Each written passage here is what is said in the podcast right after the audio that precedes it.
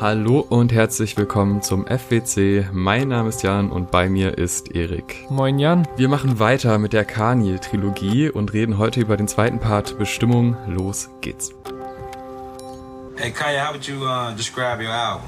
Man, I feel like it's a breath of fresh air. Ja, der zweite Teil setzt so ein bisschen dort an, dass er jetzt als gesignter Artist bei Rockefeller eigentlich denkt, er hat jetzt das, was er auch neben der Producer-Ehre haben will, oder es ist in greifbarer Nähe. Aber Kanye sieht sich, glaube ich, echt über einen Großteil dieses zweiten Parts der Doku damit beschäftigt, sich wirklich auch sein Hack als Rapper zu holen und fängt halt wirklich auch direkt sehr passend an mit einem Gegenschnitt, ich glaube in der wirklich aller, allerersten Szene zu Kindheitsaufnahmen, die quasi nochmal viel weiter zurückdatieren als die von Kudi, die sonst den Großteil dieser Doku ausmachen, wo er halt wirklich so als Kind, ich weiß nicht, ob das ein, ob er damals schon geschrieben hat oder ob das ein Freestyle war, äh, wirklich so bei einer Familienzusammenkunft einfach so anfängt in die Kamera zu rappen und es ist halt ja häufig so, dass man dann so Aufnahmen sieht und sagt, boah, der war ja schon immer sehr talentiert und bla bla bla, aber man,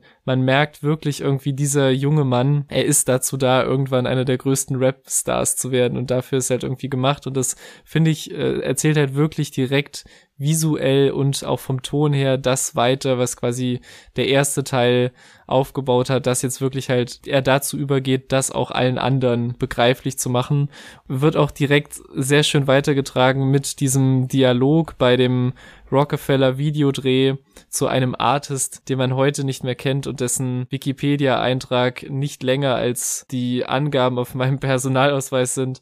Toll gefreestylte Vergleiche. Und er steht halt da und wird äh, bezeichnet als einer der besten Producer-Rapper aktuell. Und da regt er sich halt richtig drüber auf und ist auch so sichtlich angegriffen davon. Und das finde ich spannend, weil es halt Vokabular ist oder eine Vokabel ist, die ich noch gar nicht so, also die ich noch nicht so häufig in so Debatten, zumindest hier in Deutschland, sehe, dass man so sagt, okay, das ist jetzt der beste Producer-Rapper und das ist quasi eine Sparte für sich.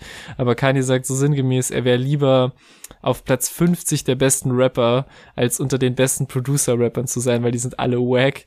Und äh, das finde ich halt krass, weil ne, er fightet so irgendwie dorthin zu kommen und wird quasi mit beiden seinen Skills wertgeschätzt und gesigned und ist aber trotzdem so bestimmt und versessen auf dieses Ziel, dass er sich halt wirklich verletzt fühlt von diesem Lob. Und das kann man natürlich auch auslegen als dieses krasse Ego, was natürlich heute auch noch alles überstrahlt, aber ich finde es halt sehr konsequent, wie es auch halt durch diese Doku erzählt wird und geht dann auch weiter quasi in dieser Szene, in der er Jay-Z überzeugen musste, dass er ein guter Rapper ist. Und das war wieder so ein Punkt wie ähnlich in der ähnlich wie bei der Büroszene beim ersten Teil, wo ich dachte, das, ich weiß nicht, ob das jetzt so fingiert ist, dass man denkt, darauf kam es jetzt an, das war sein One-Shot, seine, seine eine Opportunity, es zu schaffen.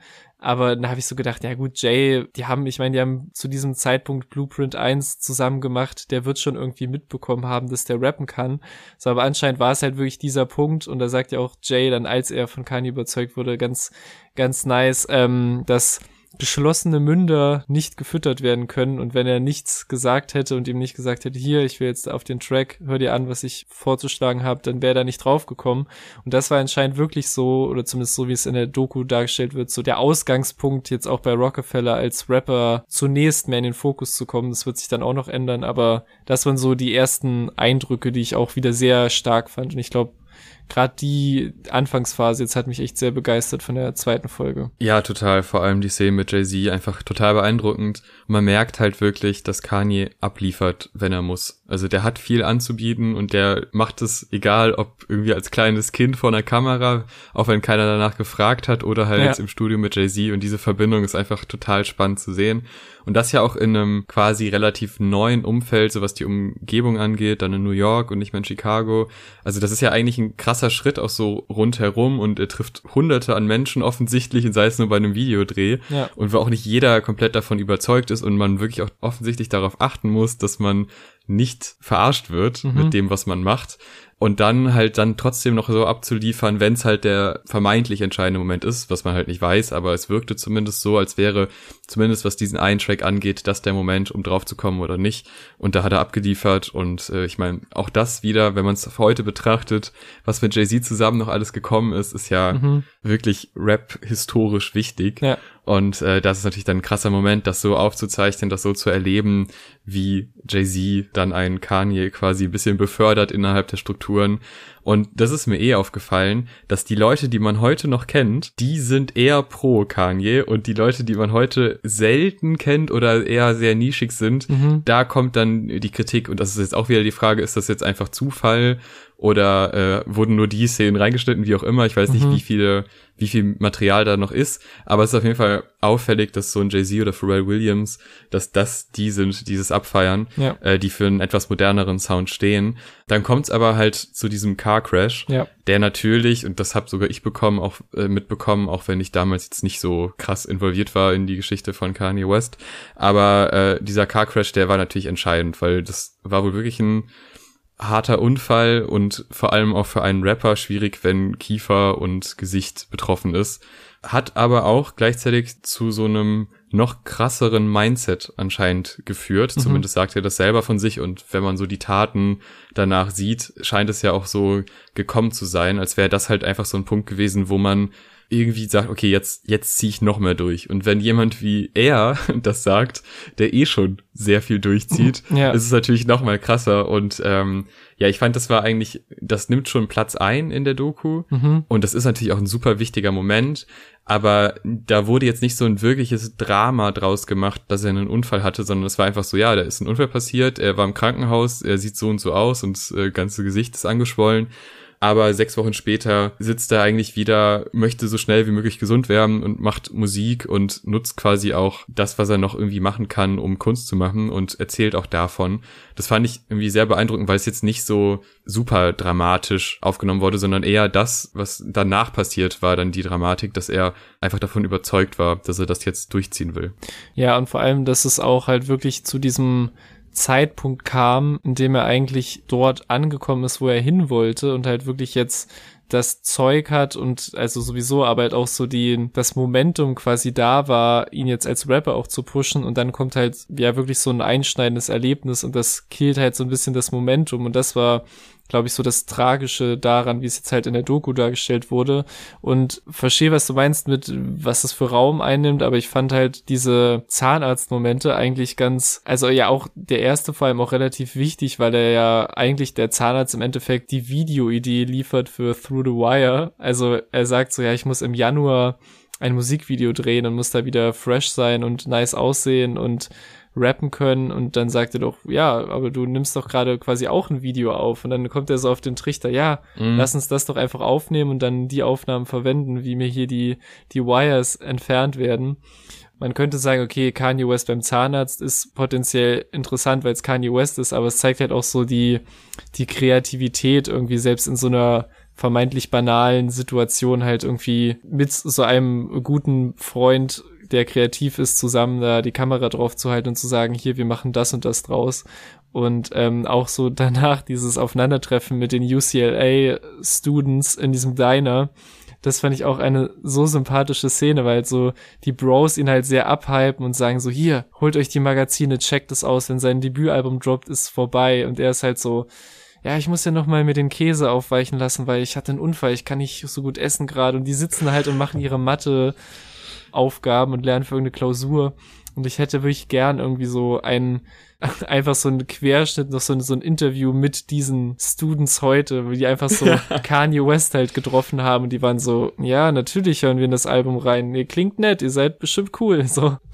Und äh, ja, also niemand wusste ja zu dem Zeitpunkt, dass er so wird, aber das fand ich sehr krass. Und um auch mal kurz so auf die Produktionsebene der Doku einzugehen, also ich finde, dass es auch wirklich audiomäßig sehr gut klingt und auch diese, diese Soundtrack-Schnipsel, sag ich mal, diese Bläser und diese Elemente, die dann so auch zu dem ein oder anderen Remix führen, sag ich mal, wenn jetzt Videoszenen eingebaut werden und die davon nur das A Cappella haben und so, das gibt mir so sehr wo wir es im, im Vorgespräch, weil die es gehört haben, schon von, etwas von der Filmbubble hatten, so ähm, Vibes geben von den Barry Jenkins, Nicholas Pretell, Kollabos von jetzt Moonlight und Beale Street, also was auch so sehr, ich sag mal, euphorisch bläserlastige Soundtracks sind und das ist ja auch eine ähnliche Aufstiegsstory erzählt auf die eine oder andere Weise.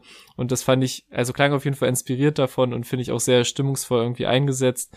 Ja, dann kommt so ein bisschen die ganze Produktionsphase von College Dropout oder die Kernproduktionsphase, die ohne Geld des Labels passiert ist, weil die erstmal ihn on hold geputtet haben, was ich verstehen kann, weil die sagen, okay, er hatte seinen Unfall und ich könnte es irgendwie noch aus der Perspektive verstehen, wir schieben das ein bisschen und dann machen wir das, aber er hat ja offensichtlich Bock, das durchzuziehen und dann halt so zu sehen, wie ein Kanye West sich so Studiozeit von Pharrell schnort, um sich so ein äh, Ludacris Feature zu klären. Das sind halt für mich so ganz absurde Szenen irgendwie so aus dem aus der heutigen Sicht, aber das sind auch so ein paar meiner meiner Lieblings Szenen, so in der Phase auf jeden Fall. Ja, total. Ich möchte noch ganz kurz zurück ja. zum Zahnarzt, weil es nimmt wirklich viel Platz ein. Nicht nur der Unfall, das finde ich eigentlich äh, auch in Ordnung, das finde ich sinnvoll, aber es ist ja nicht nur diese eine Zahnarztszene, sondern wirklich drei, vier und dann wird nochmal ein, ein Gipsabdruck äh, gemacht und so weiter ja. und so fort. Also es ist sehr, sehr viel und ich muss schon sagen, dass sich die zweite Folge etwas länger angefühlt hat als die erste,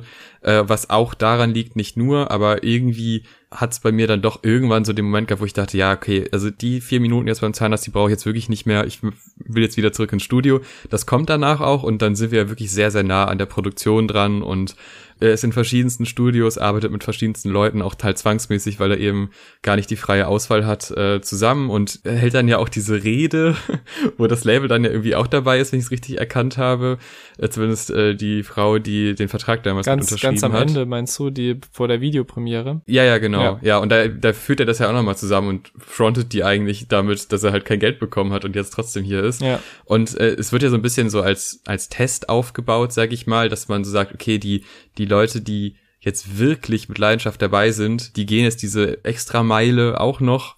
Und wenn das dann einmal durch ist und der Erfolg da ist, dann wird auch finanziell unterstützt. Also so wird das ein bisschen ja dargestellt. Es wäre halt dieser Weg sehr, sehr schwer und dieser, diese Diskrepanz zwischen Geld und dem, was er vorhat und dem, was das Label vorhat, halt äh, einfach zwei verschiedene Welten.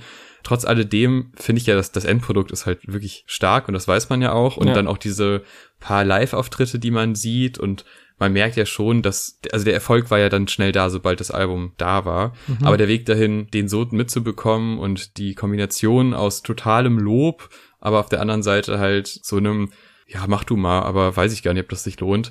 Diese Kombination fand ich einfach sehr beeindruckend eingefangen in Kombination mit einem Unfall, der sehr hart war. Mhm. Äh, trotzdem habe ich so zehn Minuten vor Ende, würde ich sagen, mir schon die Frage gestellt, okay, was erzählt jetzt die letzte Folge? Mhm. Und man kann nicht in anderthalb Stunden, man weiß ja, dass die Folge auch ungefähr anderthalb Stunden lang ist, man kann jetzt nicht einfach alles andere erzählen, das würde mir ein bisschen viel vorkommen, man muss ja irgendwo kürzen, also in dieser Ausführlichkeit ist das halt einfach nicht mehr möglich.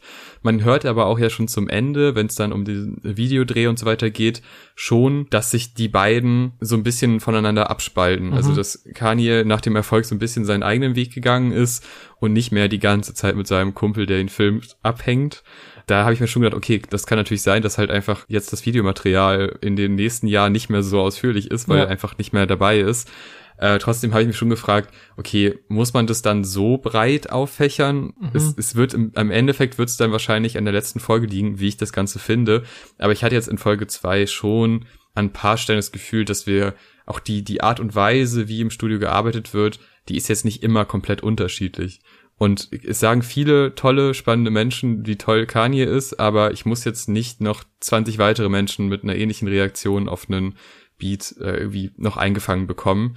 Und nicht jeder, also ich fand zum Beispiel diesen Chor, das fand ich sehr spannend, mhm. die Szene, wo Kanye dann aktiv noch quasi Tipps gibt, wie man jetzt die Melodie singt. Also ja. wo man auch merkt, dass er jetzt nicht nur die Idee hat, okay, das singt jetzt ein Chor, sondern er hat auch was im Ohr, wie es klingen soll mhm. und arbeitet da aktiv mit, was ich super spannend finde, gerade so aus dieser er sagt ja immer, er ist nur Rapper, aber es ist ja auch Teil der Produktion und was für ein Vorteil es ist, an seiner Stelle auch zu wissen, wie eine Produktion vernünftig funktioniert ja. und wie man eben auch mit Beats umgeht und auf ihn rappt. Also diese Kombination, ich kann verstehen, dass er das nicht hören will, aber das hat schon, glaube ich, geholfen, dass er lange Producer war und sich dadurch auch Skills aufgebaut hat, was das Rappen angeht, zumindest was das Verständnis für Beats angeht das kommt da in der Szene ganz gut raus. Und es gibt immer wieder Szenen, wo ich denke, ey, das ist echt episch gerade, ja. wie Pharrell Williams reagiert, ja. wie sie im Auto sitzen und äh, einfach, es werden einfach Reaktionen aufgenommen, aber die sind authentisch und die sind wirklich begeistert von dem, was da kommt. Und gleichzeitig halt dieses Problem, dass man es einfach nicht veröffentlichen kann,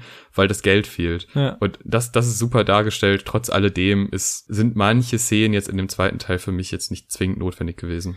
Ja, ich finde, also die Szene mit Pharrell ist halt für mich so mit die krasse krasseste in diesem Part, mhm. weil du hast halt wirklich so zwei ja, Musik-Business-Legenden und Producer-Legenden und Rapper-Legenden. Und es ist wirklich so, ja, wenn ich das auch richtig verstehe, wie Pharrell das meint, so das erste Mal, dass er Rap von ihm gehört hat und er, hört einfach so einmal dieses A Cappella, was er ihm vorrappt und dann halt auch uh, Through the Wire, was er vorgespielt bekommt und sagt halt einfach so, ey, ich habe zwar jetzt nur diese beiden Tracks gehört, aber du bist einer meiner Favorite Artists und ich finde halt, ich meine, gerade auch Pharrell, man kennt ja auch diese äh, Maggie Rogers äh, Reaction, wo er die ja auch danach eine krasse Karriere hingelegt hat nach seinem Feedback so auf den Song von ihr. Und das ist halt so einfach so ein Mensch, den ich so einfach so auch so, wenn er so irgendwie mit Tyler the Creator interagiert und so, das ist einfach so ein Mensch, den ich so wahrnehme als jemand, dem es so krass um die Musik geht und der halt auch wirklich so ein Gespür dafür hat und der jetzt nicht jedem dahergelaufenen ähm, so sagt, ja, du wirst der krasseste jemals und du musst nur eigentlich glauben, sondern es sind halt auch wirklich die Leute, denen er das sagt, die dann halt auch wirklich krass werden und bleiben. Und gerade wie auch Kanye sagt, ähm, ich habe halt gefühlt, was du gesagt hast und wenn du dir das beibehältst, dass du genau das, was dich gerade beschäftigt und was gerade in dir abgeht, wenn du das irgendwie downputten kannst und aufschreiben kannst, dann wirst du bis an dein Lebensende dope bleiben. So und das ist halt so ein Hinweis, wo ich finde, dass Kanye den auf jeden Fall äh, sich zu Herzen genommen hat, auch wenn natürlich das, was ihm aktuell unter den Fingern brennt, eher ist ähm, Pete Davidson den Hintern zu versohlen, äh, kann man auf jeden Fall nicht sagen, dass er diesem Pharrell Williams Tipp sonderlich äh, weit von der Linie gewichen ist. Hab aber in der Szene mir auch gedacht, ich habe es jetzt noch nicht confirmed oder nachgeschaut, aber dass dieses Studio, in dem die sind, und klar, Studios sehen zu einem gewissen Grad ähnlich aus, aber sieht auch sehr aus wie das, in dem so einige Tyler-Videos entstanden sind, wo die irgendwie so mhm. drin ausrasten und ich meine, es ergibt ja auch Sinn, wenn er sehr mit Pharrell zusammengearbeitet hat und so. Und das waren halt einfach nochmal so, so Gänsehautmomente, dass man sieht, wie es so wirklich Generationen von Legenden gibt, die aber immer irgendwie noch so hip bleiben im Sinne von am Zahn der Zeit und halt sich wirklich auch irgendwie inspirieren lassen von neuen Artists und auch sagen, natürlich kannst du mir hier noch was vorrappen, obwohl ich dich nur kenne als Producer von Jay-Z-Songs, so. Ähm, das also gerade das so zwischen den beiden hat mir, hat mir sehr imponiert. Ja, und dann, ich meine, wir sind ja schon relativ weit hinten innerhalb dieser Folge. Es wird halt noch ein bisschen gefeiert und so und äh, es ist schon ein sehr euphorischer Moment und man bekommt sehr emotional mit, wie der Erfolg ihm gut tut und wie er wirklich auch Erfolg hat. Mhm. Äh, trotzdem an der Stelle, halt auch wieder kurz vor Ende, habe ich mir, mir gedacht, okay, wir hatten in der ersten Folge die erste Szene, war ja 2020, also vor zwei Jahren. Und das müsste ja ungefähr dann gewesen sein, wo Jesus is King aufgenommen wurde. Zumindest meine ich mich daran zu erinnern, dass er in der Dominikanischen Republik war deswegen mhm. und da aufgenommen hat.